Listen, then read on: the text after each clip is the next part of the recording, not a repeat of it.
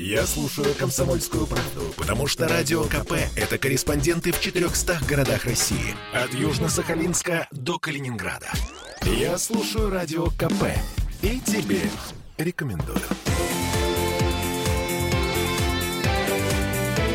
Картина недели. Слушайте, а вы готовы пойти в армию? Это самый главный вопрос на этой неделе. А, Госдума сначала приняла в экстренном порядке уголовное наказание за уклонение от мобилизации, дезертирства и сдачу в плен. А На следующий день Донецк, Луганск, Херсон, Запорожье объявили о том, что в экстренном порядке проведут референдумы о присоединении к России. А еще через день Владимир Путин объявил о частичной мобилизации.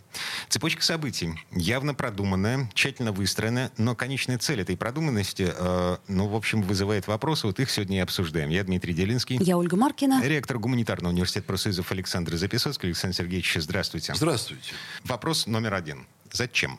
Зачем втягивать во все это, в принципе, мирных людей? Да, значит, под мобилизацию попадает первая военная категория. Это люди с опытом, люди, служившие в реальной действующей армии, но тем не менее, это сейчас это мирные люди. Вы знаете что? Э, в общем, разговор этот мне понятен, но в принципе сама эта постановка вопроса говорит о том, что стране угрожает опасность страшная, и она угрожает изнутри. Потому как, а вот если сейчас не идти, не доводить военные действия с Украиной до полной победы России, а какая другая альтернатива? А я вам могу сказать, какая другая альтернатива. Далее, Россия – станет тем, чем сегодня является Украина. Запад войдет сюда, Запад возьмет нашу страну под контроль, и через некоторое время уже дети тех, кто сегодня прячется от призыва и орет, ой-ой, какой ужас, нас призывают, куда же нам убежать, вот дети этих людей дальше будут воевать, например, с Китаем. Вы мне скажете, что это очень далекая фантазия, но 10 лет назад, если бы кто-то сказал, что Россия будет воевать с Украиной, я бы сказал, что это невероятная фантазия, что такого быть не может никогда. А оно случилось. Так вот, Россию разделят на части абсолютно точно, даже к гадалке ходить не надо. Что тут такого сложного? Вот Советский Союз разделили на части, и элементарно просто. И теперь эти части, они между собой воюют. Мы с Украиной части одной и той же страны. Одной и той же страны. Вот теперь нас стравили, их натравили на нас, их заставили спровоцировать Россию. Я думаю, что абсолютно правильно Путин э, Владимир Владимирович сделал то, что начал эту спецоперацию. Если бы он ее не начал, его бы проклинали за то, что он позволил Украине напасть на нас первой вместе с этим коллективным Западом. Так же, как Сталина критиковали за то, что он позволил 22 июня 1941 года напасть на мирную спящую Россию, которая ни с кем не собиралась воевать. Надо понимать, либо мы сейчас побеждаем вот этот весь поганый коллективный Запад, так как его победила наша страна в 1945 году, когда они один за другим, вот эти все коллективисты Запада, они говорили, что мы разворачиваем наши танки, пушки, самолеты, и теперь мы будем воевать не с Советским Союзом, а теперь мы будем воевать с Германией. Даже Финляндия, которая теперь все забыла, что она делала, она и то объявляла войну Гитлеру. Они все, Румыния, там Болгария и так далее. Вот все, все они вот это делали. Они все сначала воевали с нами, как они воюют угу. сейчас, только чужими руками. Они теперь русских натравливают на русских, тех угу. русских, которых называют украинцами. Мы все это вообще проходили. Поэтому вообще у нас вот вариант. У нас один э, человек, очень похожий на господина Пригожина, сказал, обращаясь к заключенным в колонии, что или, так сказать, да, он уже потом, объясняя свои действия, сказал этот человек широкой публике, что или воюют заключенные из колонии, или воюют ваши дети. Так вот, я хочу сказать, что или сейчас воюем мы, угу. или завтра воюют наши дети, но уже вот функции провокатора выполняют по отношению к другим странам. То есть, получается, это то, что вот э, до сих пор говорили, что мы еще не начинали, то теперь мы начали. То есть до этого, до... Объявления частичной мобилизации. Это была не война, это была специальная военная операция. Кстати, статус э, специальной военной операции не изменился. То есть это, у нас до сих пор еще Песков не война. заявил на этой неделе, на вторые сутки после объявления частичной мобилизации. А, все еще не война, все еще специальная военная операция.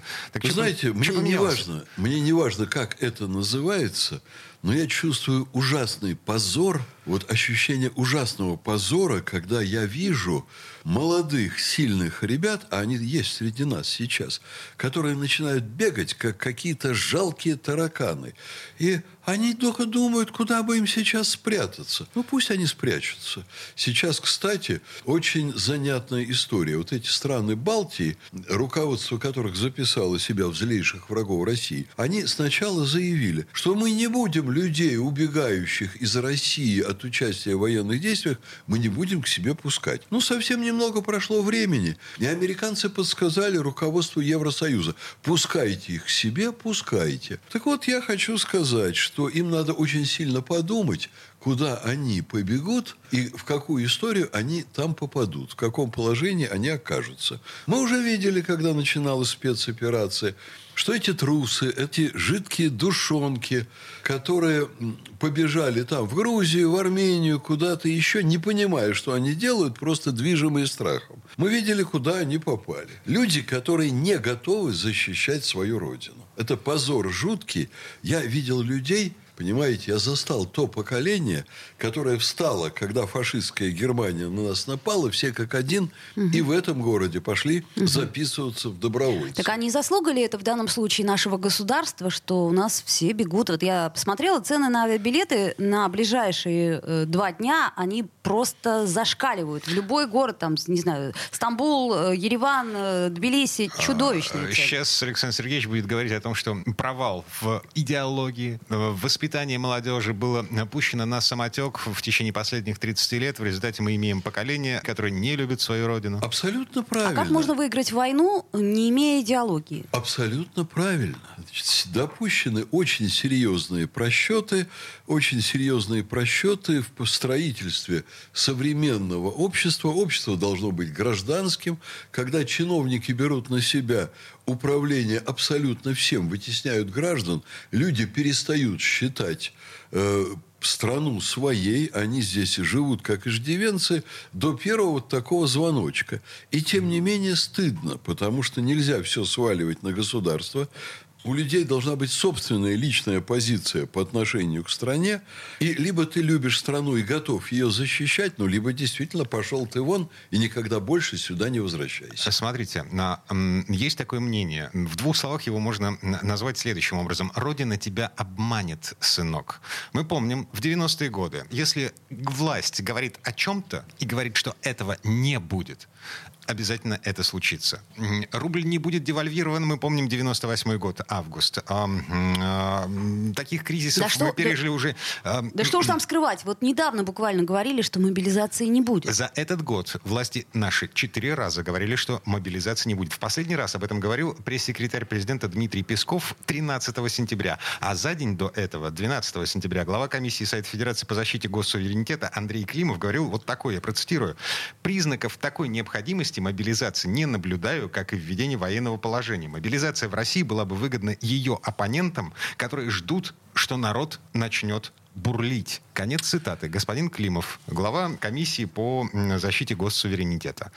Как доверять этим людям, если они говорят, что а. черное это белое, белое это черное? Знаете что, я, конечно, очень ценю и восхищаюсь способностью журналистов абсолютно во всем обвинять власть.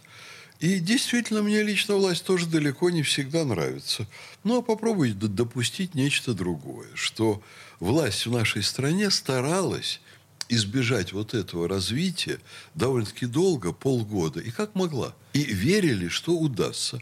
А потом взвесили все на чаше весов и пришли к выводу, что не удастся. И тогда приняли другое решение, что да, нужна мобилизация, как бы это ни было неприятно. Так может быть тогда сейчас до конца года мы примем другое решение, что нужна не частичная, а всеобщая мобилизация? Э, вы знаете, вполне возможно, что и это случится. Подождем. А ва- ва- ваш сын подлежит призыву Подождем, вот сейчас в первую увидим. волну? Нет, в первую волну нет. Но вообще-то он рядовой, у него есть военный билет, он закончил гуманитарный вуз, поэтому командиром ему в ближайшее время не быть. Вот, но есть там некоторые проблемы со здоровьем, тем не менее он военно обязан. Слушайте, а, еще куча дополнительных вопросов, ответов на которых пока нет. Ну, по крайней мере, из Смольного мы ничего не слышали, а вот из Ленобласти ответы уже есть. А, собственно, куда отправятся вот эти самые резервисты, которых сейчас призывают? Александр Дрозденко в четверг а, заявил, что это будет шестая армия. Значит, нужны артиллеристы, в основном армия, ну, в общем, там есть еще мотострелковая бригада, неважно. Самое важное, Дрозденко обещает сохранить рабочие места тех, кто уходит в армию э, по мобилизации.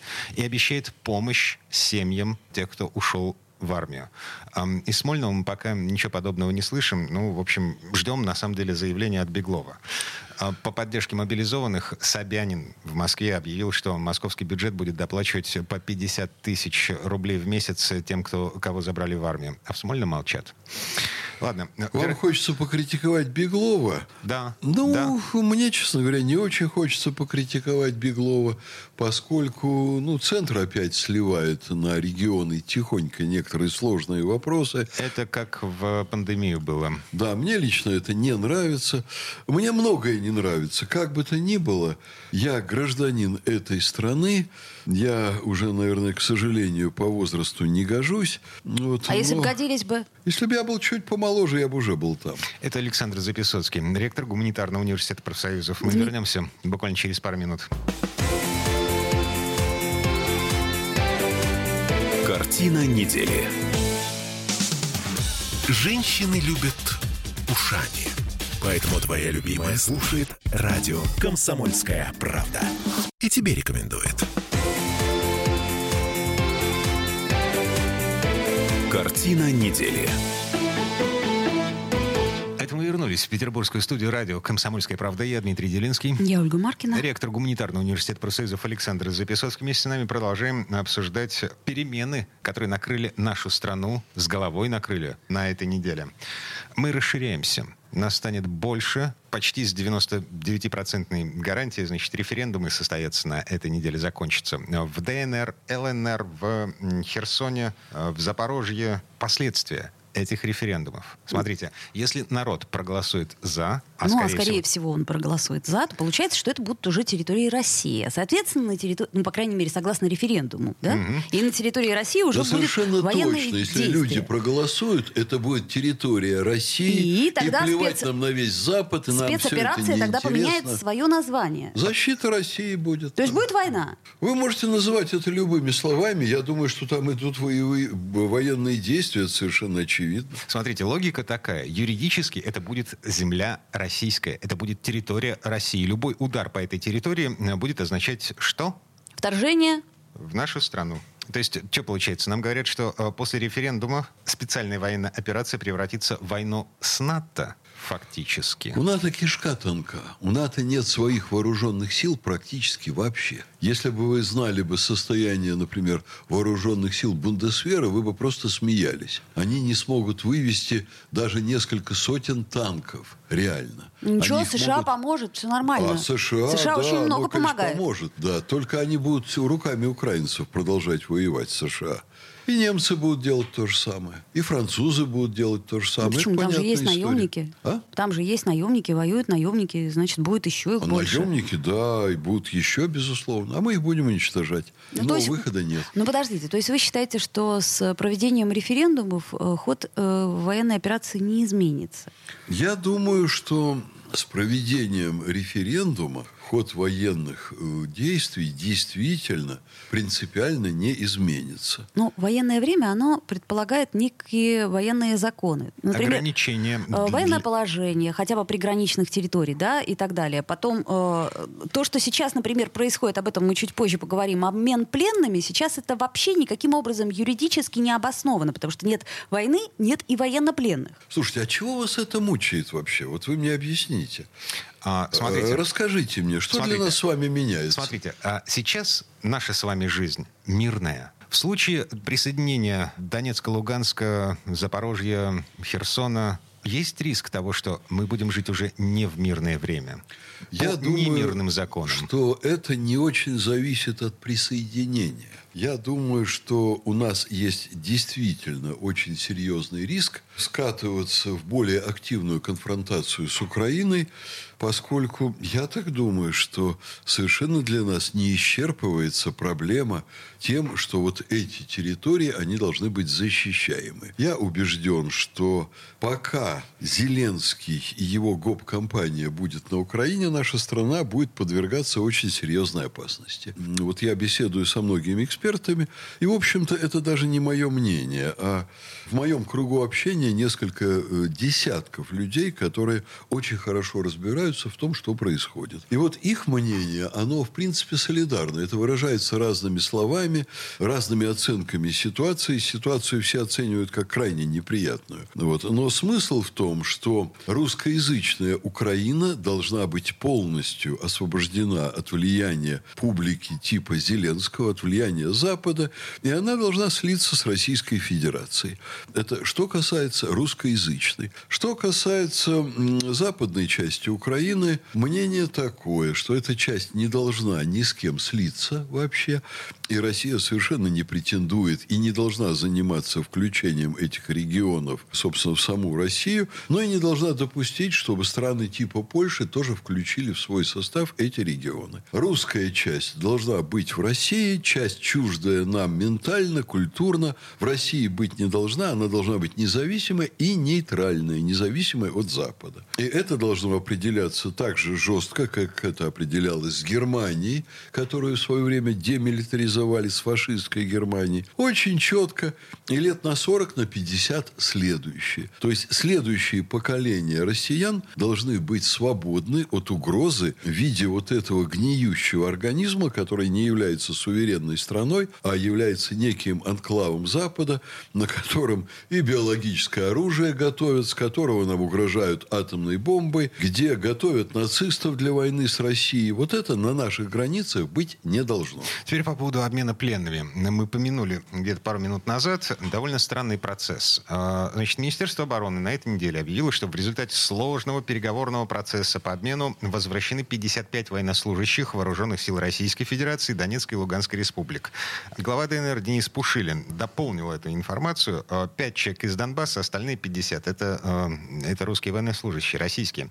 И из плена также освобожден Виктор Медведчук. Mm-hmm. Вот. Да, но только в результате обмена э, Украине было передано 215 человек. И, и часть, часть из них, кстати сказать, те самые нацисты, азовцы. Э, представители нацбатов. Э, у некоторой части общественности резонный вопрос. А что, а одной рукой мы обвиняем нацбаты в фашизме и военных преступлениях, а другой рукой мы отправляем их домой? Многие военные корреспонденты еще возмущались тем, как э, содержатся в плену те же азовцы. Да? Почему им такой почет, уважение, почему они такие спокойные? Да никакого почета Ну как никакого уважения. почета? Их прекрасно кормили, их чудесно лечили. Не прекрасно кормили. Им давали... Это, это информация из первых. Терпимо кормили. Им давали сотовую связь, чтобы они могли позвонить родственникам. Сейчас как... Э, ну, то есть все хорошо. А для чего, вы не знаете? Нет, не знаю. Не догадываетесь? Ну, скажите. А для того, чтобы там следующие окруженные, которым предлагается сдаваться в плен, чтобы они сдавались в плен и не воевали до последнего, и чтобы там не гибли наши дети. Это чудесно. А потом мы количестве. будем обменивать... Э... А потом будем обмен... обменивать, потому что нам надо наших выручать. Так, а почему такой странный обмен? А почему, почему 215 мы должны менять на э, Олечка, 55? Значит, я вам вот что скажу. Я бы предложил бы вообще не заниматься обсуждением вот этой проблемы. Потому что там ситуация чрезвычайно сложная, всех аспектов мы просто не знаем, и мы их и никогда не узнаем. Но мы читаем официальные комментарии. Да, мы читаем разные комментарии по этому поводу. Для меня вообще достаточно странным является то, что 10 граждан других стран, наемников, уехали спокойно при посредничестве Саудовской Аравии, насколько я понимаю. Да, Для и меня такое вот есть. это вот странно. Но я не знаю, что происходит за кулисами. И, в общем-то, вы знаете, я бы и знать не хотел, честно говоря. Либо я доверяю нашему руководству и считаю, что у них есть очень серьезные обстоятельства это делать, которые заставляют вот так поступить. Либо я не доверяю. Лично я доверяю. Лично я считаю, что Медведчука нужно было, наверное, забрать. И для этого были серьезные обстоятельства. Хотя я знаю людей очень серьезных и в Государственной Думе, которые вообще к нему относились очень скептически. Ну и что? У нас нет на руках всех деталей, и слава богу, потому что какие-то вещи должны происходить в обстановке глубокой секретности. Во многом знании многие печали, Оль. Да, но при этом хотелось бы, чтобы... Вам хотелось бы знать. Мне хотелось бы Да. иметь внятные, пусть, э, так сказать, не суперсекретные ответы на мои вопросы. А мне хотелось бы, чтобы вы их не имели. Потому что далеко не на все вопросы должны быть озвучены ответы. Иначе не будет секретной дипломатии. А секретная дипломатия – это вообще нормальная сторона Согласна. любой дипломатии. Согласна. Я призываю вас доверять российскому руководству и считать, что наше дело в правильных руках, хотя без ошибок там быть не может. Но представить себе, что там наделали каких-то глупостей с обменом пленных, я не могу. Значит, Ага. были какие-то очень ценные для нас люди, которых надо было спасать, и мы их забрали. То есть Слушайте, ценный Медведчук, я поняла. А в Ой, травоядном... как вас это смущает. Да, ценный Медведчук, В который травоядные- отстаивал там российские интересы и ставил свою жизнь под удар. Там. А Вы знаете, как это все было? Нет. И я не знаю. Ну, а что мы тут будем спекулировать на этом? На, Коллеги, в травоядные времена, когда слово «честь» имело ну, хоть какой-то вес, да, пленных офицеров вражеской армии отпускали на свободу в обмен на обещание больше не участвовать в войне. И они участвовали потом. А, пф, тогда это, это Слово бесчестие. офицера. Слово офицера. Это Александр было даже с Сергеевич. офицерами царской армии. Они уходили под честное слово и потом начинали воевать. Не буду сейчас приводить имена. Но я вам скажу. Давайте себе представим достаточно простую ситуацию. Вот позвольте мне чуть-чуть пофантазировать, чтобы охладить вот этот обличительный пыл. Две минуты. Вот взяли бандитов Азова, настоящих бандитов, которые там рыдали, плакали, как дети, рассказали абсолютно все, что могут, все, что наши власти хотели от них услышать. Они никакой ценности не представляют, кроме как, ну, большая радость их наказать за все, что они сделали. А там в плену наши люди, которые нам здесь нужны, которые там подвергаются издевательствам. И вот у нас вопросы. Обменять их на, это- на эти куски мяса или не обменять? Так там не просто обменяли, а еще некоторых отправили в Турцию, и они будут под турецкую гарантию там сидеть до окончания военных действий между Россией и Украиной. А, На этой неделе у нас в Уголовном кодексе появилась новая статья «Добровольная сдача в плен». Наказывается 10 годами лишения свободы, считается тяжким преступлением. Есть неслабая вероятность того, что обмен пленными а, после введения в строй этой уголовной статьи, он заиграет такими новыми красками. Просто потому, что генетическая память. Мы все помним, как во время Второй мировой войны вернувшемуся из плена солдату приходилось годами доказывать, что он не верблюд, и его попадание в плен не было добровольным. Война – дело гадкое, но иногда нет другого пути спасти свою родину, нежели участвовать в войне и военных действиях. Там далеко не все справедливо, и, к сожалению, каждый народ вынужден в те или иные исторические периоды себя отстаивать или исчезнуть с карты мира. Вот кто хочет, чтобы Россия исчезла с карты мира? Я бы вот на этих людей посмотрел с большим удовольствием, по крайней мере, из россиян. Ну вот к тем людям, которые, возможно, хотели бы, чтобы Россия исчезла с карты мира, мы вернемся через четверть часа, а в следующей четверти мы поговорим о большой геополитике, о стремлении Германии в Совет Безопасности ООН. Картина недели.